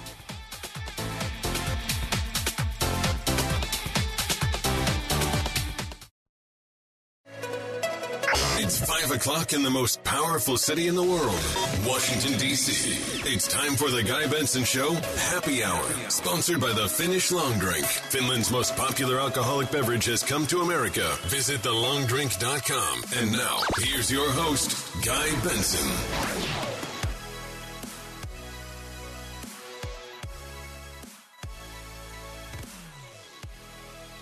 Wednesday happy hour on the Guy Benson Show. I am Guy Benson. Thank you so much for tuning in every single weekday from 3 to 6 p.m. Eastern Time and around the clock on demand on our podcast at GuyBensonShow.com. You can also go to FoxNewsPodcasts.com or wherever you get your podcasts. But we recommend listening live, first of all, on our affiliates and through other avenues available at GuyBensonShow.com. And then going to that same website for the podcast where you can download episodes or subscribe. It is all no charge to you. And the happy hour sponsored by the Finnish Long Drink. Finland in the news recently. For good reasons. They want to join NATO. I can understand why. And their most popular alcoholic beverage over there for like 70 years has been this thing called long drink which until recently was basically unheard of in the United States, but they launched here a number of years ago. The Finnish Long Drink, they've been great sponsors of our program now for quite some time, sponsoring the happy hour. I'm a huge fan of the product just as it is. Whether they sponsor our happy hour or not, I'm a customer. TheLongDrink.com, it's really good, and many of you tell me on a regular basis how you try it, how you like it. TheLongDrink.com, always drink responsibly, 21 plus only and that website, thelongdrink.com, can let you know where it's sold near you. They've been expanding. You can also order online. As we begin our final hour of today's show, let's check in with a little woke tales. Woke tales. Woo. This story comes to us from where else? California, where the largest high school in San Diego, in Southern California, has eliminated honors classes. Why? For equity reasons, of course. Equity being this uh, buzzword on the left that has replaced equality because equality isn't good enough. Equity is the new goal and the new gold standard of wokeness. Where if it means degrading things, blowing up institutions, discriminating in pursuit of quote unquote fairness, that is what an equitable future looks like. So this has actually been a controversy elsewhere, including in Virginia. It was a flashpoint in Northern Virginia, actually, that helped Glenn Youngkin win the governor's race in the Commonwealth. He campaigned explicitly against this sort of thing. And he brought over quite a few parents in otherwise blue areas, including parents of color, who wanted no part of this sort of thing. We actually might get back to Virginia school politics later on in the segment. But out in California, they're saying, let's do more of it. So the principal of San Diego's largest high school, Patrick Henry High School, and I'd imagine they probably need to rename that high school, am I right? That's an old founding father, white cisgendered dude. He probably knew some people who thought some bad things. Maybe he thought some bad things. Give me liberty or give me death. That's a little problematic. So I think maybe the countdown is on to erasing that name off the high school. And perhaps step one here is to cut many of the school's honors classes. The school official named Michelle Irwin notified parents in an email explaining this was all about equity. Let me read from the story. Irwin cut the courses for equity reasons. This is from the San Diego Union Tribune. Irwin cut the courses for equity reasons, according to an email she wrote to parents. She told parents she wanted to move away from, quote, stratifying classes and remove the stigma from non honors courses. She also cited racial disparities in honors course enrollment, a problem that is mirrored nationwide. So here are some of the statistics that they're talking about. Latino students made up 54% of California's public schools and the student population back in 2017, but represented only 43% of the students enrolled in at least one AP or advanced placement course. Black students made up 6% of the state's enrollment, but just 4% of students enrolled in at least one AP course. And apparently, those trends were present at this high school in San Diego, the largest high school in San Diego, where white and Asian American students, particularly Vietnamese students, made up a disproportionately higher percentage of enrollment in honors American literature, honors U.S. history, etc., while Latino students and other students of colors were disproportionately lower. The underrepresentation is a problem because enrollment in advanced courses is associated with a host of academic benefits, such as better attendance, fewer suspensions, and higher graduation rates. Participation and success in honors and AP courses are also key factors considered in college admissions. Okay, so let's just pause there. You can make the case that there are some racial disparities based on the data. I do not understand why the solution is let's get rid of these classes. Let's stop offering them. Because the numbers don't reflect the diverse kaleidoscope that is California or whatever, let's snatch away these advantages that were not just randomly given to these students, by the way. They had to place into these classes. You have to earn your way into some of these classes. And as the story notes, some of these classes and success at these advanced and higher levels, yes, they are associated with more academic success down the line, including in college admissions, but also things like graduating from high school, showing up, not dropping out, having fewer behavioral problems. And again, the woke mindset is well, if there are some skin colors that have too many kids with those advantages, and other skin colors don't have enough kids based on our data, they're not represented the way we think they ought to be, then let's just scrap those programs altogether for all of the kids. So it'll be fair for everyone. Doesn't that sound great? Doesn't that sound like progress? These people really believe that they're progressives.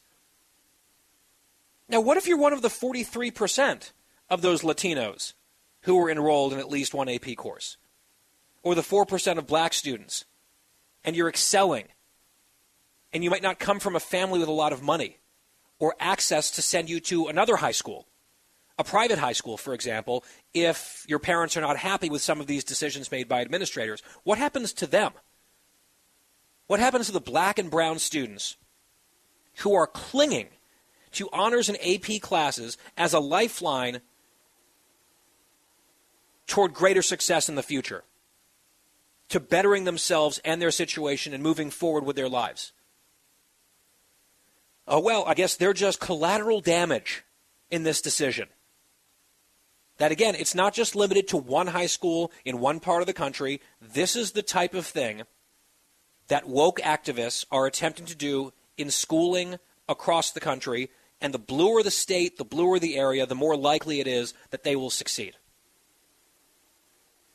They say, okay, well, it's not fair for some people to have some of these advantages, even if they're earned, and because our racial makeup, our racial experiment, the quotas that we have in our mind aren't being met, which would be equitable, let's just drag everyone down to the lowest common denominator. And therefore, some of those advantages, certainly for whites and Asians, but also for a lot of those Hispanics and black kids, well, they have to go away for equity, you see. The principal of this school, Principal Irwin, has a biography online and it highlights her commitment to equity. Obviously, a much higher commitment to equity than excellence. Right? If they were interested in excellence and actually helping people succeed in life, they would not go near this type of a change. They would say, How can we help motivate some of the kids who aren't qualifying for honors and AP classes?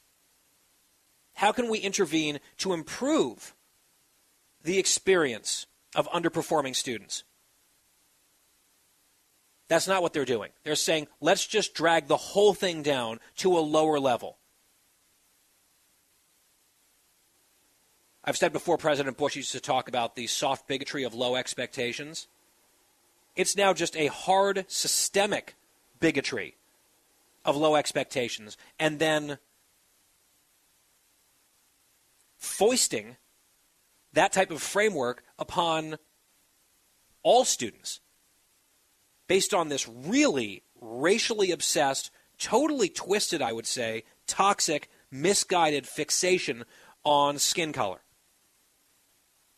Now, unsurprisingly, the story goes on describing how parents are not happy. A lot of these parents say, well, hang on. They're in the school district thinking about sending their kids to high school in the future, or they're current high school parents of these kids saying, well, no, my kid was benefiting from that. I want my kid in an honors class. I want my kid learning at a higher level. I want my kid's transcripts to look more impressive. I want him or her to have the ability to earn a higher GPA by virtue of that hard work and God given talent and merit. I know those things are bad, right? Those aren't equity minded concepts. Excellence, hard work, merit, talent. That's anathema to the whole woke mindset. But a lot of people, these silly parents and students, still cling to those quaint old notions. So now you have a further stratification. We saw the bemoaning of stratification. Oh, it's so unfair to stratify. Well, guess what? The stratification is still happening, just in a different way. Parents who have the wherewithal and the resources to pull their kids the hell out of Patrick Henry High School, again, countdown to the rename, will do so. All right, last straw. I want my kid in AP classes. I want my student to have the opportunity to thrive and get into fill in the blank college. We are going to make it work. We are going to send him or her to the private school, the parochial school, the Christian school, whatever it might be, where this type of nonsense wouldn't be tolerated because the parents would go crazy. So, rich kids will be gone. Even like some middle class families, they'll make some sacrifices. Parents will sit at the kitchen table and figure out the math to send their kids elsewhere because they love their kids and want them to succeed. And then the families that can't afford it, and I'd love to see the racial breakdown on that. If that's what they're obsessed with, let's have that conversation. The families that cannot afford to send their kids elsewhere, they're stuck in a watered down, anti excellence environment where you're all in the same class and learning at the same lower level because that's fair. See how that works? The haves will find a way to help their kids. The have nots, for whom AP and honors and other things, they're a ladder to success, and the ladder's being just yanked away, they get screwed. Same thing with standardized tests. This was another thing they did out in California, and I think they're actually moving to reverse it because it has had exactly the opposite effect of what they were expecting. Surprise, surprise. They said, oh, we can't do standardized tests because it's racist, it's not equitable. There are people who are uh, predisposed to do well because their families can blah, blah, blah. So we're not going to consider standardized tests. And then all the kids from families without a bunch of resources who actually are extremely talented and smart, who would do well on these types of tests, who would then use those test scores to get to that next level in life, they got kneecapped the woke people are doing active damage to kids, and I would say particularly the kids that they claim that they purport to care about. And that's woke tales. Woke tales. Woo. Two more notes, real quick, since I mentioned Virginia. In Fairfax County, very blue area, although slightly less blue last year, they are trying to hire a new superintendent of schools and it's a huge controversy, a huge cluster. They're screwing everything up. The school board there is just awful and incompetent. And apparently, the people that they've been considering, like the finalists, are all superintendents who have dealt with controversies in other districts over things like school closures because they were in favor of school closures. These are people who kept schools closed for a year and a half, as they did in Fairfax. And a bunch of parents got angry. Now you've got Governor Glenn Youngkin. There are school board elections coming up, and this district is saying, you know, let's find another chief executive who was on board for the catastrophic harmful decision of keeping schools where they were previously shut down for all of last year. Doesn't that seem like a really responsive, pro science decision and process in Fairfax? and Mark Hemingway, I saw noted earlier today, the Washington Post has another hit piece out on Glenn Youngkin. Whenever there's a Republican elected in Virginia, during the election and then after the election, the Washington Post is just on the warpath against anyone who's conservative in their orbit. They have to like breathe the same air as these people. Can't stand it. So they've got a hit piece on Glenn Youngkin, and they mention him sort of oh, stoking partisan divisions. And one of the examples is he's really tangling with the Loudoun County School Board. And Mark Hemingway says they didn't mention in this context the huge scandals involving the school board, including the explicit cover up of sexual assault in a school there. So I guess the media is going to media, Loudoun's going to Loudoun, and Fairfax especially is going to Fairfax. Maybe the voters just need to speak a little bit louder again in November, not just in Virginia, not just in New Jersey, but all over the place. Mark your calendar for the first Tuesday in November, ladies and gentlemen, please. The Guy Benson Show continues right after this. The Guy Benson Show. More next.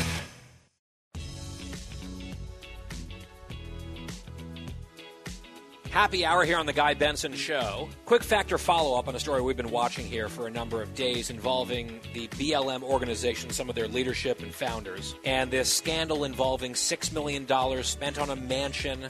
New York Magazine published the story, and we addressed it at some length during the happy hour last week. We had a follow up in which one of the women involved, Patrisse Cullors, denounced that report by a black reporter as racist and sexist, of course, because that's how one does this sort of thing when you're a racial demagogue and that is your only tool. And now Ms. Cullors is publicly saying that transparency laws involving charities, requiring charities to show how they're spending money, etc., those laws, those rules themselves are in fact problematic, triggering, and indeed unsafe. Cut 20. I don't know what that is. Um, it, it is such a trip now to hear the word, the, the, the, the term 990s. I'm like, ugh, it's like triggering. So triggering, ugh, to hear about, ooh, these rules by which she's bound. Ah, so hard. She's so triggered by safeguards to make sure people who give money to charitable organizations actually can see where the money's going and it's being spent in pursuit of charitable ends, not to, oh, I don't know, buy a $6 million mansion for a handful of people that they tried to lie about and cover up and intimidate journalists for asking questions about. Here's Patrisse Cullors going on, cut 21. There has been so much um, clarity for me, a questioning for me. I don't know if I have clarity or answers yet, but I'm like, wow, it, this doesn't seem like this doesn't, this doesn't seem safe for us. This 990 structure, this nonprofit system structure, this is like deeply unsafe. Like this is being literally weaponized. Against us, against mm. the people we work with. I can't tell you how many people are like, "Am I next? Like, is, are they going to do this to me?" Deeply unsafe, literally weaponized, racist, sexist. I mean, all of the little phrases are being employed. It amounts to nothing. It amounts to a woke force field that they're trying to put around themselves. I don't think almost anyone is buying it. I wonder if there's any donor's remorse among the capital B, capital L, capital M donor crowd. They'll have to think about that. But hats off to Patrisse Cullors for living down to the caricature. We'll take a break. We'll come right back on The Guy Benson Show Happy Hour. More after this.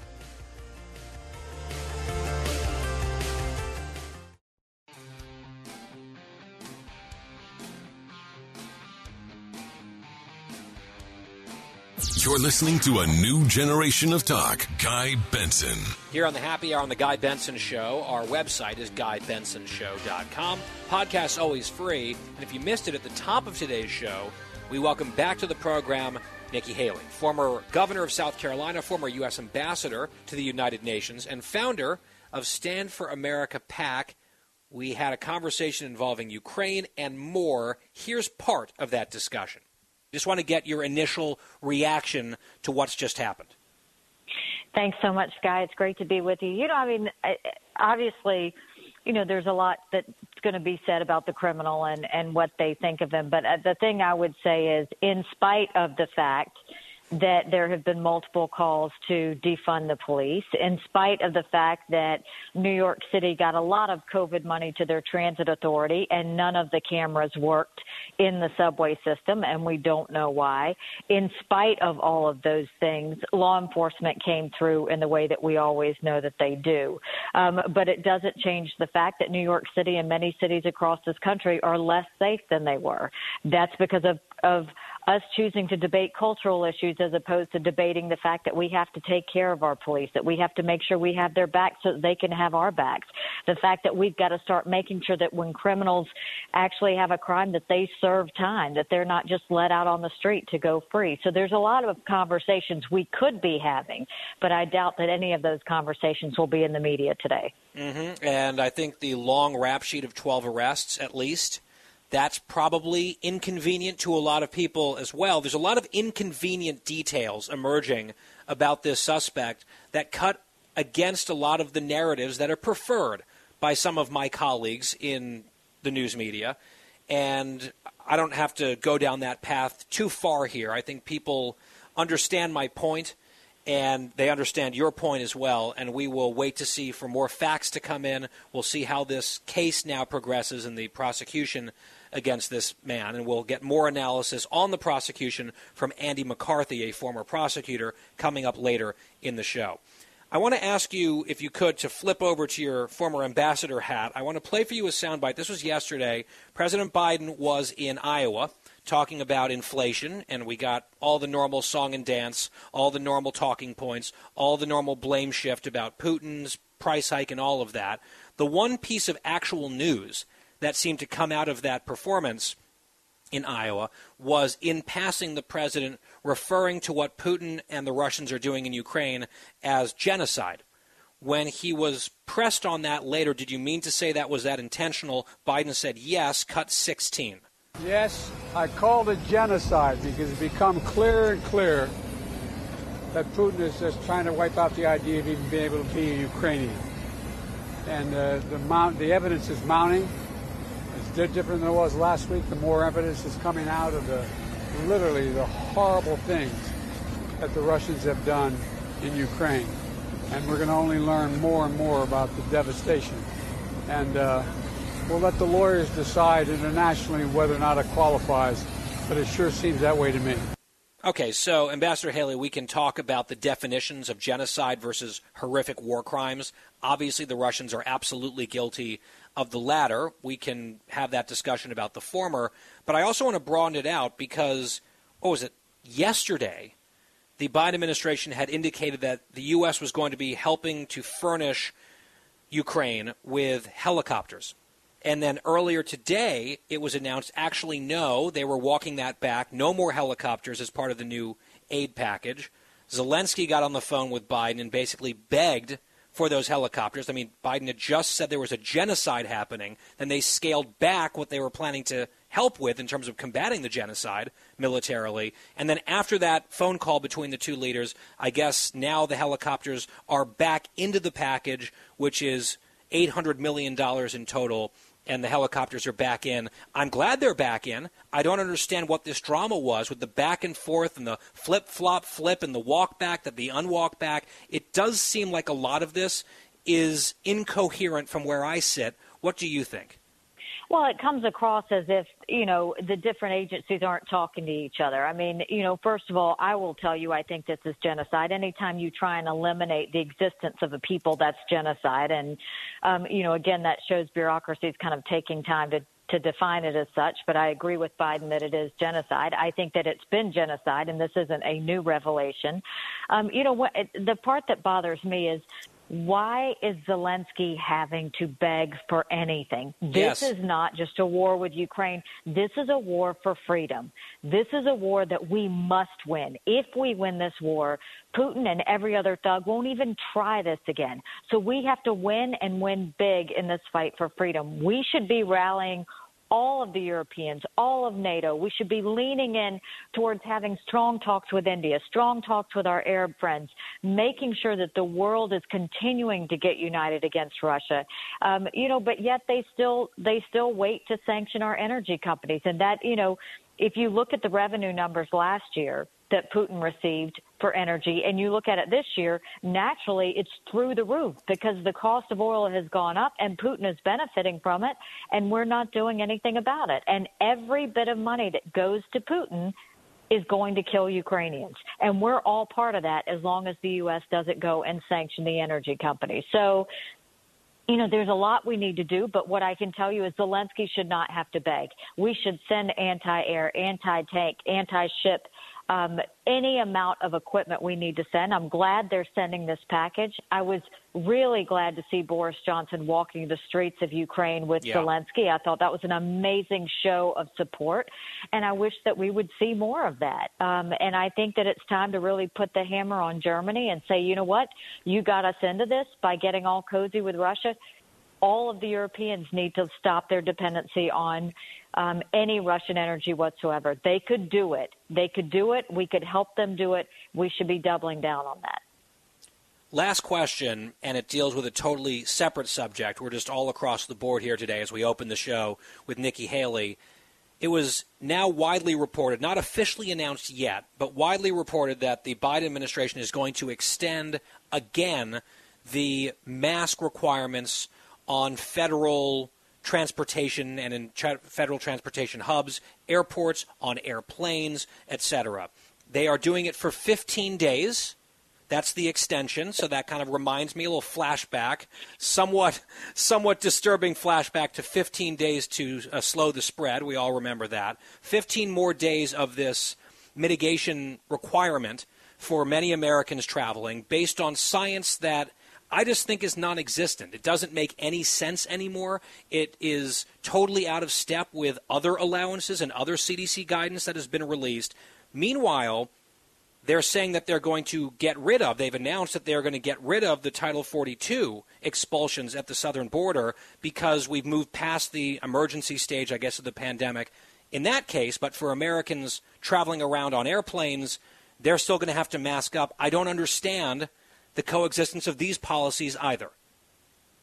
Well, you know, I mean, after watching the Biden administration for this year, it they are constantly behind um, the ball on everything. And I think really what this 15 days is about is to make sure that all their talking points are good before they lift it.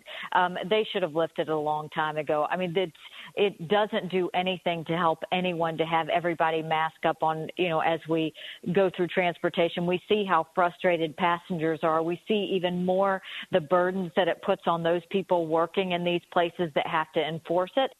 My full interview with former ambassador and former governor Nikki Haley available in its entirety and all of today's show for free on demand. That's on the podcast at GuyBensonShow.com, FoxNewsPodcast.com, or wherever you get your podcasts. When we come back, the home stretch, a sticky situation at an NBA game will explain right after this. For the full interview and more, go to GuyBensonShow.com.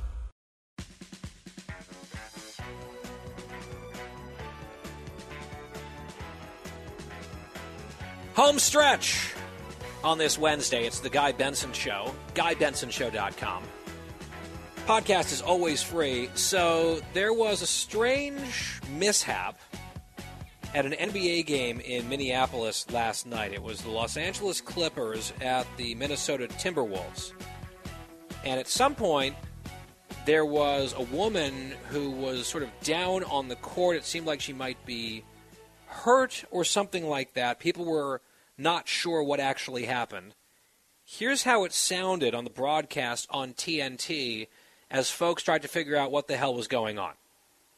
Somebody has fallen, a arena worker has fallen at the other end, and you can see right now, not sure if she fainted or fell, but they are assisting her, and out she goes. You know, I say it's an arena worker. It may have been somebody else because they quickly got her up and, and got her off in a hurry. Did she? If she fell, is there blood down there? Oh, okay. I, th- I think we've been told there was a protest, and I think she was writing something on the floor. All right, so that was Marv Albert as they're working through what was going on here. And it turned out, at first, as you could hear, they thought someone was hurt. There was concern. Is this an arena worker? What happened? Is there blood? No, no. This was an animal rights activist who decided that she was going to walk out onto the floor, sort of down underneath one of the baskets near the baseline, and literally glue her body to the hardwood. That's why you start to hear some of the booing in the background. People realized that she was there deliberately and was delaying the game and protesting something. So even the Minnesota Nice fans uh, did not have much patience for that. So some boos started to rain down. I guess what happened was she was not terribly successful at gluing herself. I don't know if she thought this through. Right, and I, let me just explain apparently why she was doing this. She had a t shirt on that almost no one could see or read. Again, a very well planned performance here. The shirt read Glenn Taylor, who is the owner of the Timberwolves, roasts animals alive. This was some animal rights activist who I guess had some objection to like the egg farm or egg factory that Glenn Taylor owns. So she decided that she was going to make a stand for the chickens or the eggs or something like that by gluing herself to the ground. And they were able to, in very short order, unglue her and hurry her away and escort her off to be, I presume, arrested. Now, back to the technical breakdown here.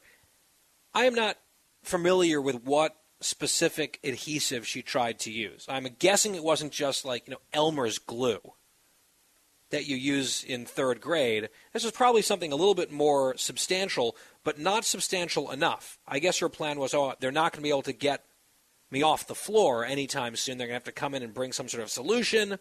The game will be vastly delayed. I'll get tons of attention. But instead, they were like, oh, nope, and just scooped her right up, and off she went. So the t shirt could not be read by almost anyone.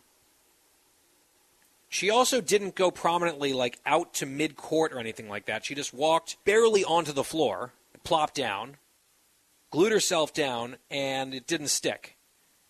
Again, I'm not an expert on these things. I would imagine some of the more heavy duty substances probably still take a little bit of time to really harden and maybe make it harder to pry someone up.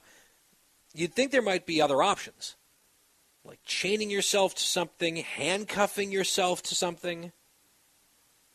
But no, this uh, this bright light of activism went this route, and it was a very minor distraction. And basically, the only attention she got was a few boos and some ridicule.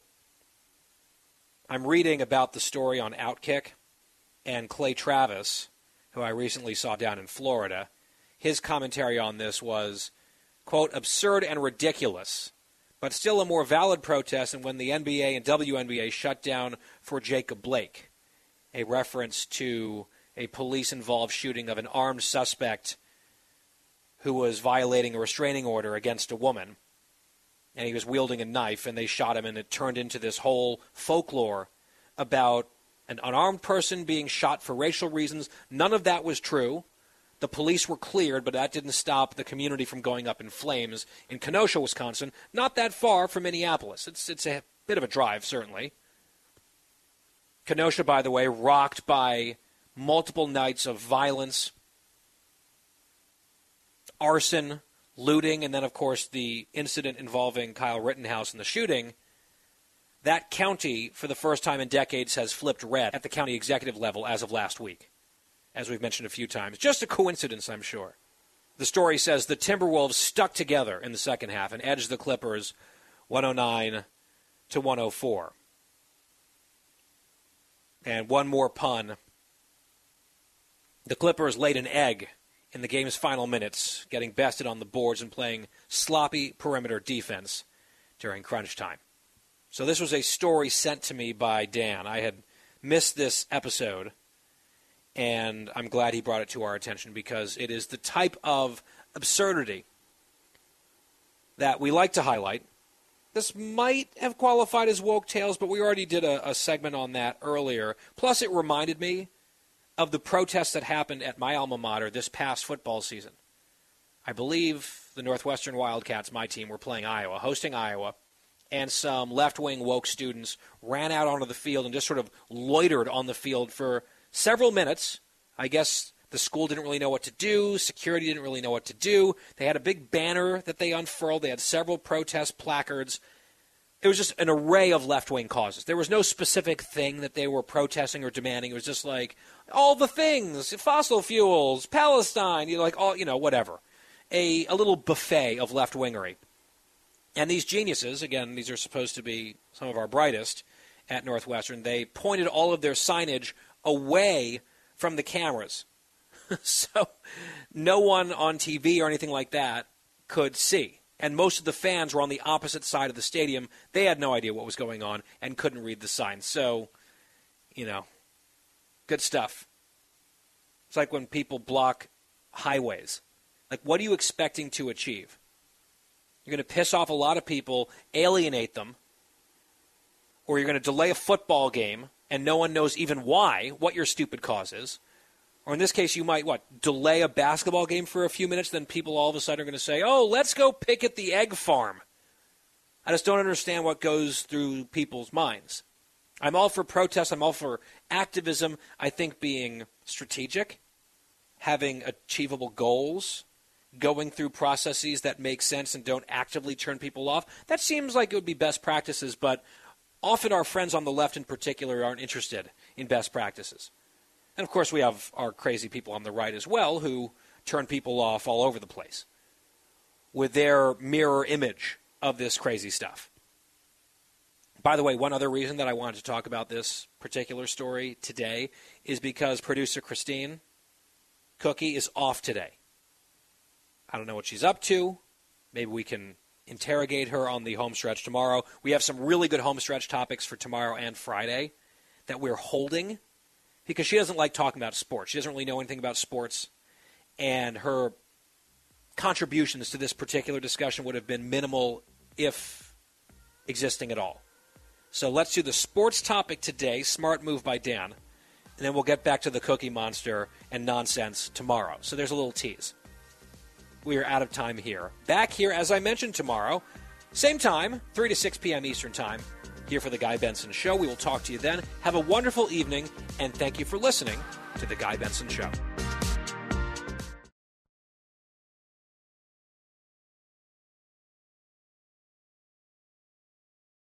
From the Fox News Podcasts Network. Subscribe and listen to the Trey Gowdy Podcast. Former federal prosecutor and four term U.S. Congressman from South Carolina brings you a one of a kind podcast. Subscribe and listen now by going to FoxNewsPodcasts.com. Listen to the show ad free on Fox News Podcast Plus, on Apple Podcast, Amazon Music with your Prime membership, or subscribe wherever you get your podcasts.